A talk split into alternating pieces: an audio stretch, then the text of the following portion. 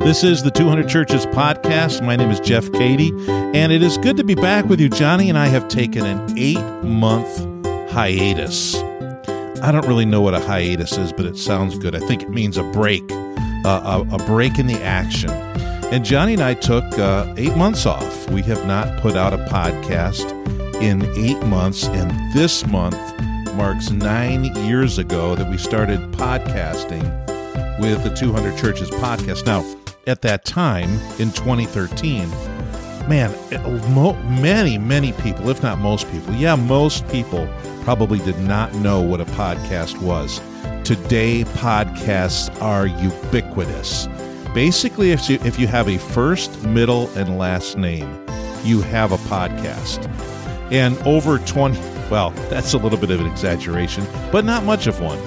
Over 2020 and 2021, all of us were busy and inundated with life in all of its varying and challenging forms. And uh, recently, I was, in fact, just tonight, I was texting with Johnny. We were going back and forth. And I told him, I want back in the game. And I want back in the game for two major reasons. Number one, I truly believe that uh, I and Johnny and us together and even us separately have something to offer pastors in our life experiences and our ministry experiences and our podcasting experience. We do we we happen to think, of course, Johnny thinks a lot of himself. I actually think more of him than he thinks of himself, but he thinks of himself a lot. He jokes that he's got ego to spare. I happen to think that both of us have something to offer pastors. So the second reason uh, I want back in the game. Actually, I have three reasons. is that I, I I miss the growth of interacting with guests that we have in our podcast. We have had so many fantastic people over the years, and I grow and I learn in trying to share that learning with other people through the podcast. And so I miss that. And then the third reason is, and I, I, suppose it was connected to the first one that we that we have something to offer to pastors, but that I really care for pastors. I care for you. Uh, I may not know your name. In fact, I hope I don't know your name. I hope enough of you are listening uh, that I don't know your name. But if you're a pastor, I know you. I know probably personally hundreds of pastors I know what you deal with. I know the things you struggle with. And I care. I, I really do. And I know that Johnny deeply cares for other pastors as well. Uh, and so, if when we started nine years ago, we thought, let's see, if we could get, if we could even have a dozen pastors listening and we could build into their lives, it would be worth it. And I think I upped it at one point with great faith I up that number to 15. If we could have 15 15 pastors and and now with almost uh, three quarters of a million downloads later uh, i suppose i suppose we hit that mark. Uh, but i kind of want to go back. I want to go back. Just like in church these days numbers uh, are different I, I want to think about our podcast as something different because I'm not going to speak to everybody. I will not scratch everybody's itch. Johnny will not scratch everybody's itch. And by the way, if you're just catching this podcast, you don't know who Jeff is, you don't know who Johnny is, go to 200churches.com, 200churches.com, and go to the About page. And uh, nothing has been touched on that page for probably over a year, but you'll get an idea of who we are. We've just been podcasting with a mission of encouraging pastors of small churches, ministry encouragement for pastors of small churches. That's been our, our focus uh, for a long time. So I, I asked Johnny, I said, what do you think pastors need these days? And, you know, just like anything, a quick Google search took me to a recent Lifeway research post uh, by a guy named Aaron Earls.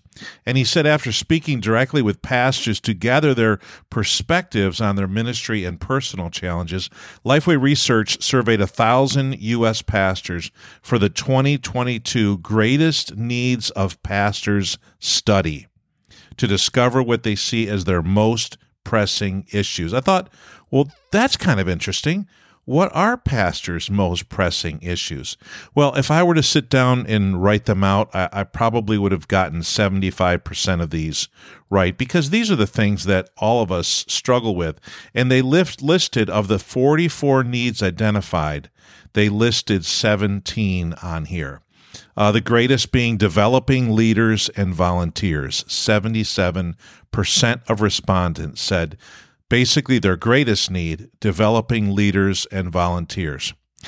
I don't believe that. I don't think that's their greatest need. I think that's a smokescreen.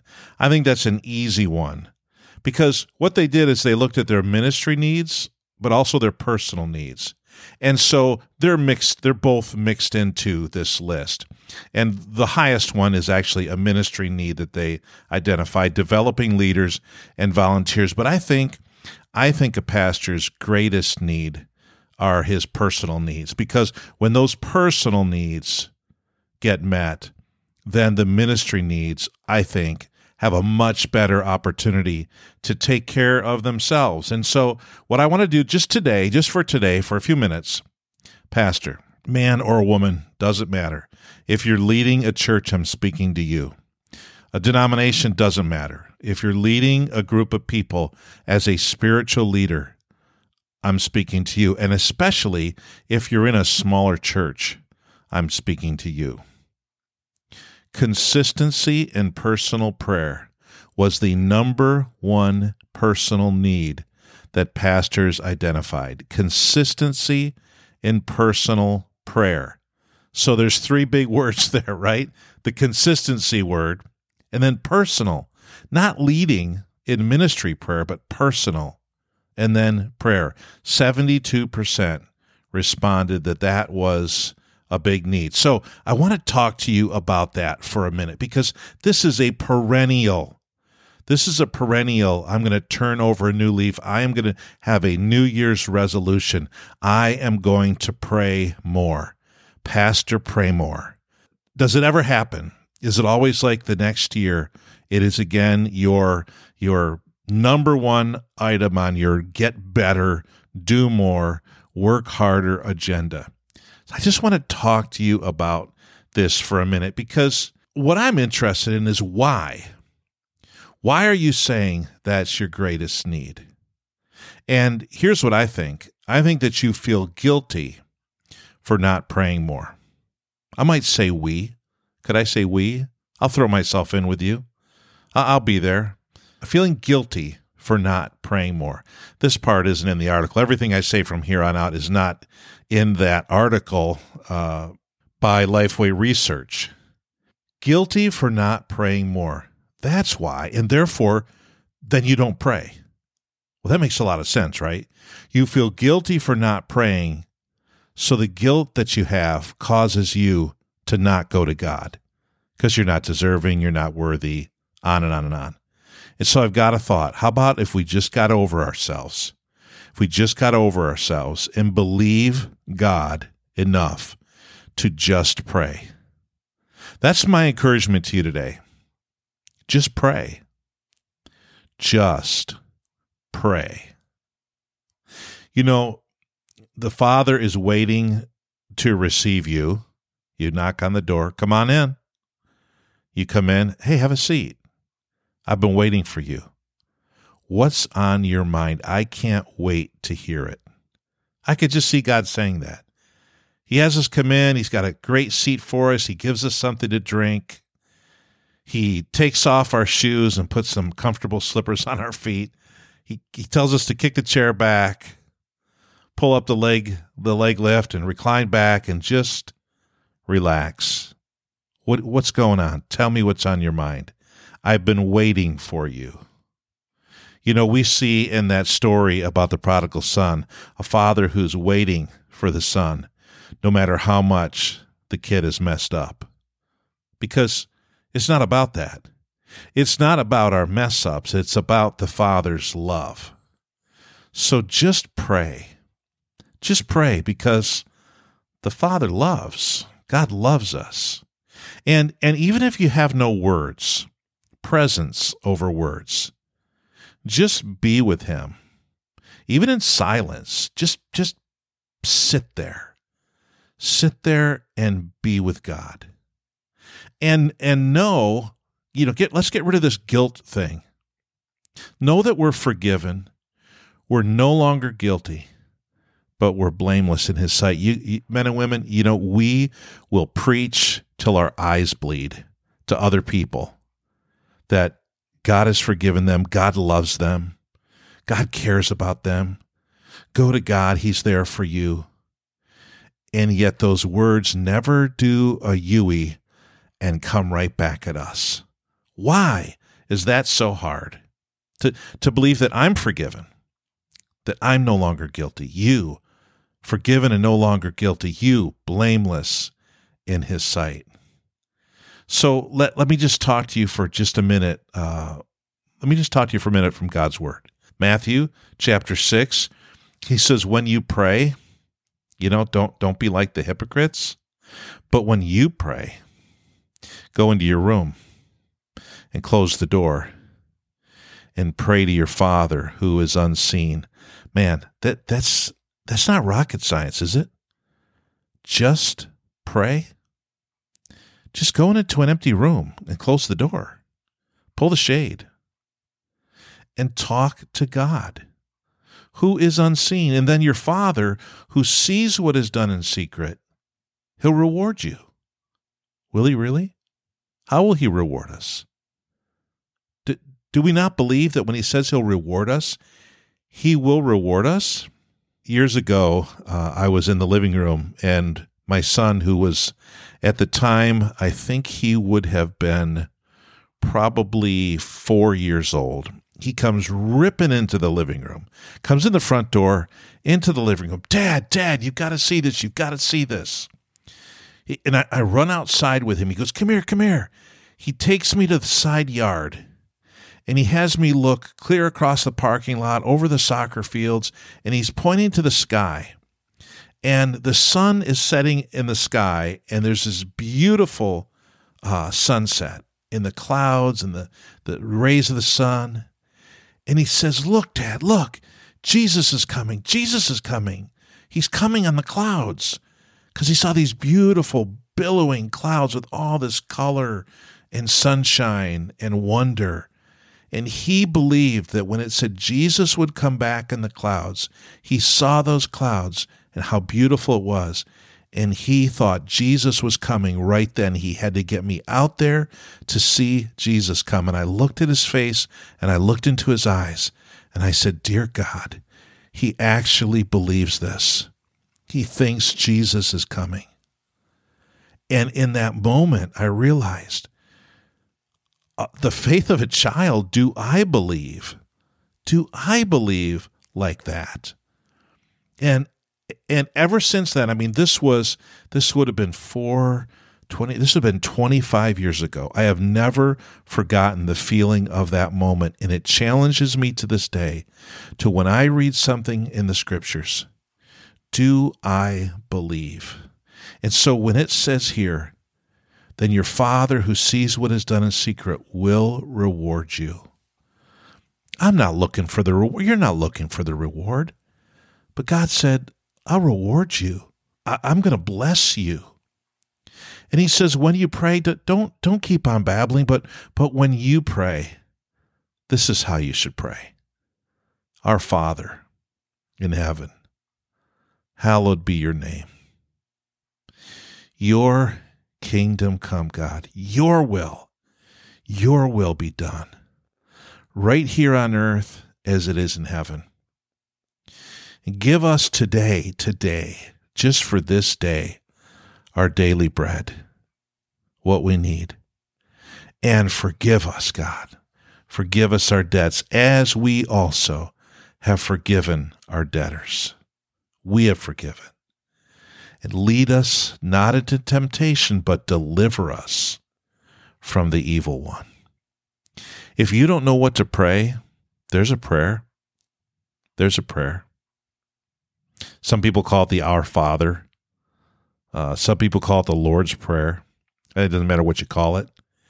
If you have if you have no idea what to pray, go into a room, shut the door, pull the blinds or the shades, and read Matthew chapter 6, verses 9 through 13. Because Jesus said, This then is how you should pray. This is how you should pray. And there's something about it being in secret because God, God would know for us pastors that when we're in secret, we can pray. When we're not, when we're before the masses, whether they be 2, 20, 200, 2,000, doesn't matter. We struggle with the performance piece. We struggle with it just being us and God because it's not just us and God, it's us, God, and everyone else who's out there. Paul says, rejoice, rejoice always. And then he says, pray continually. Give thanks in all circumstances, for this is God's will for you in Christ Jesus.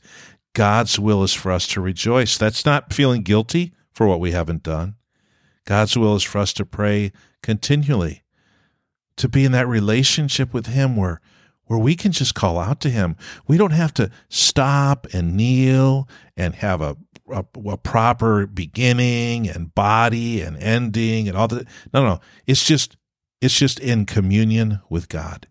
And to be thankful, to have thankful, joyful hearts in communion with God. He says, This is God's will for you in Christ Jesus.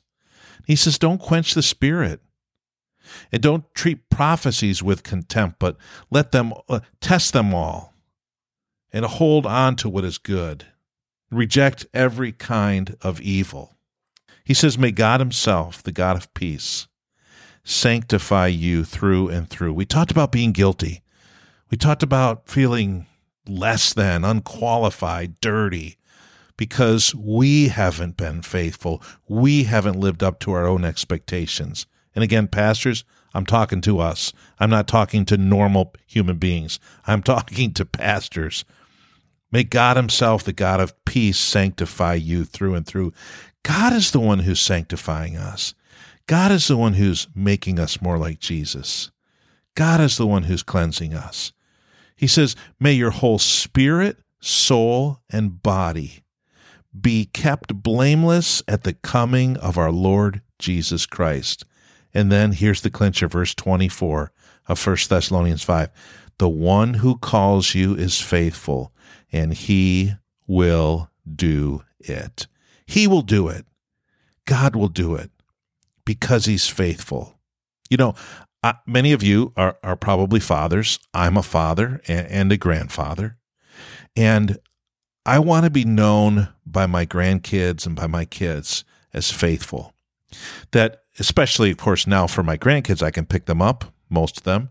Uh, I can't pick up my kids anymore unless there were a fire, then I could hoist them up and get them out of there. But when I pick them up, I want them to understand that I'm faithful and I love them and I'm not going to drop them. I'm not going to let go of them. I'm not going to hurt them. And it says, the one who calls you is faithful.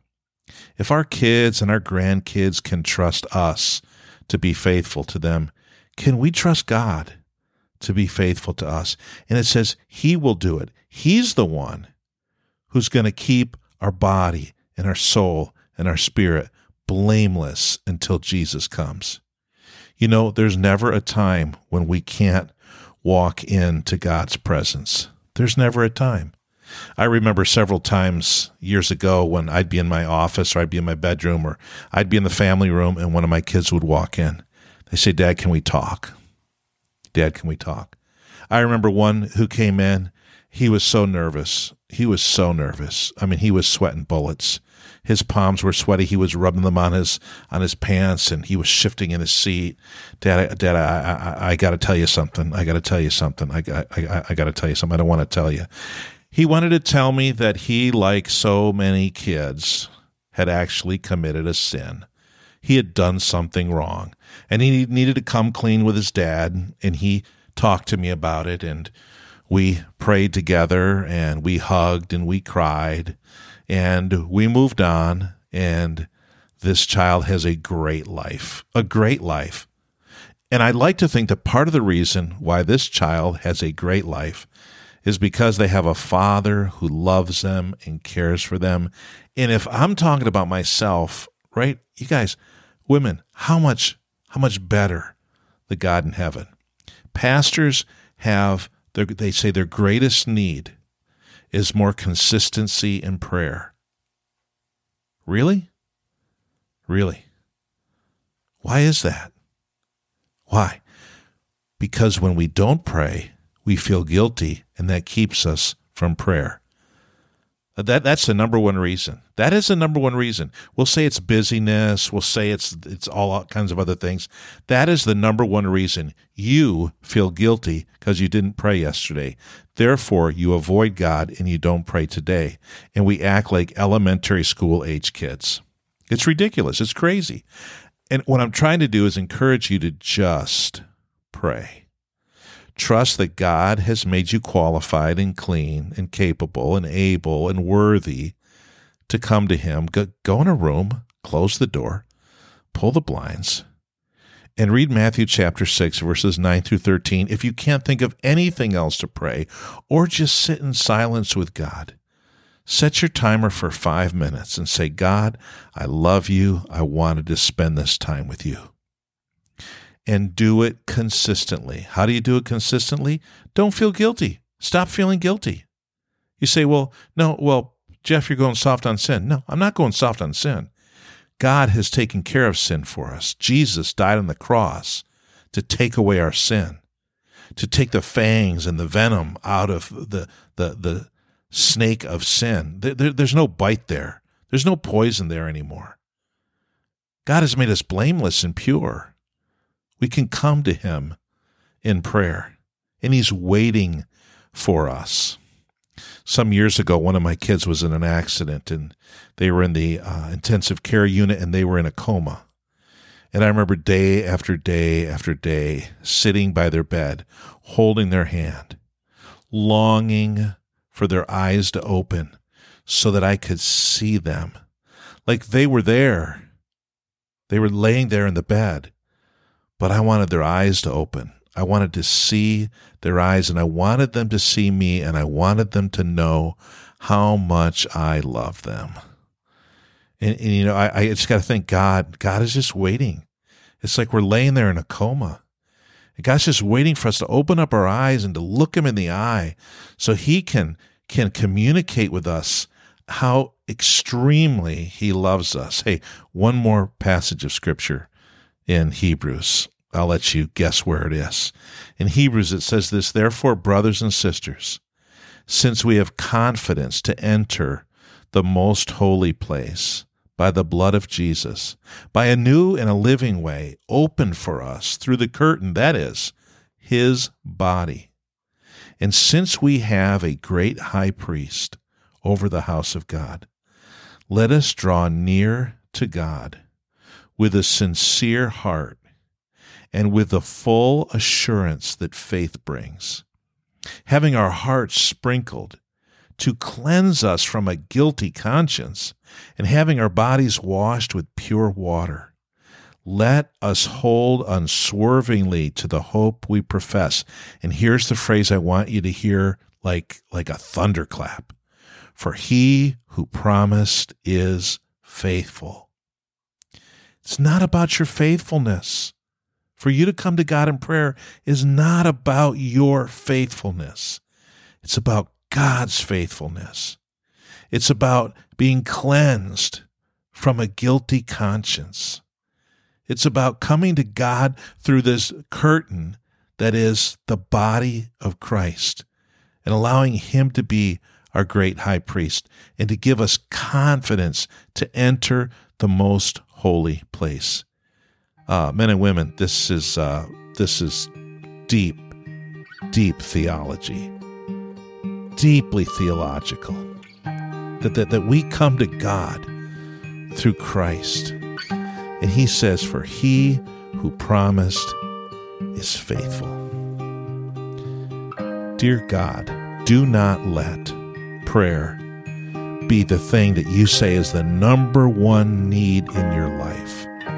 For the triune God literally moved heaven and earth out of the way so that you could open your eyes, laying on that ICU bed, intensive care unit, and you feel like you're on life support, and God is saying, open your eyes. Look at me.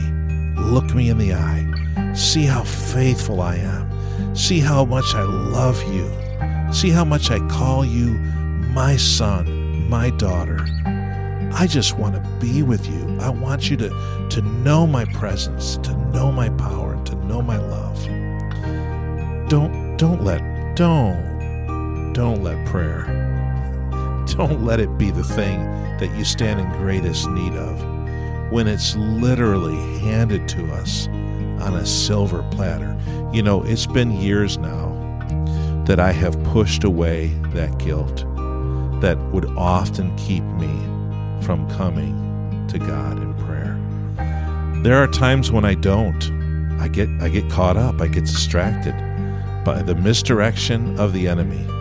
And I'm busy with other things, but I, I, I very often redirect myself back to what is truly important, and that is that God, my loving Father, simply wants to be with me and to hear from me. And I just take that time to just go in a room, close the door, pull the blinds. My Father who's in heaven, hallowed be your name. Pastor, uh, church leader, followers of Jesus, God bless you. God bless you. May 2022 be the greatest year of communion with God you have ever known. Do it by removing the guilt and receiving the freedom that Jesus gives us. In Galatians chapter 5, Jesus, Paul writes, It is for freedom that Jesus has set us free. Therefore, do not let yourself be burdened again by this yoke of bondage. Don't. Don't feel the guilt. The enemy wants you to feel it. Don't feel it. Don't feel it. Open your eyes. Look into the eyes of God and sense His love. God bless you, Pastor. Again, may 2022 be your greatest, greatest year of communion with God you've ever had. We'll see you on the next episode of the 200 Churches podcast.